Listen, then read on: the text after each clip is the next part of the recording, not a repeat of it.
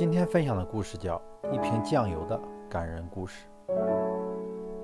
在香港的海关发生过这样一个感人的故事。那是在1993年，还有一个月就要过春节了，所以从香港海关回大陆的人特别多。在人群中，有一位老人吸引了人们的眼光，他拎着一瓶酱油，带一瓶酱油回大陆。难道大陆穷的连酱油都没有啊？人们纷纷议论。有位工作人员不解地问道：“这位老先生，您大老远带瓶酱油干嘛呀？”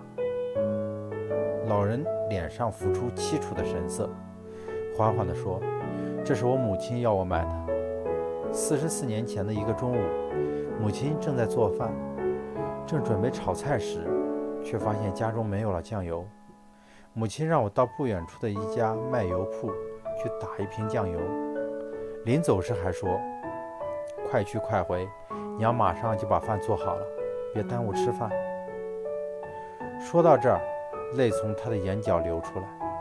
顿了一顿，老人接着说：“没想到我刚走出家门，就碰到一群穿军装的人，冒号穿军装的人，他们用枪逼着我。”让我帮他们抬伤员，后来我就随他们一起打仗。再后来，我随军队到了台湾，一晃几十年，我得不到家中一点消息。直到两个月前，我才和家乡的亲人联系上，他们说我母亲在我走了之后就疯了，见人就说等着我打酱油回家。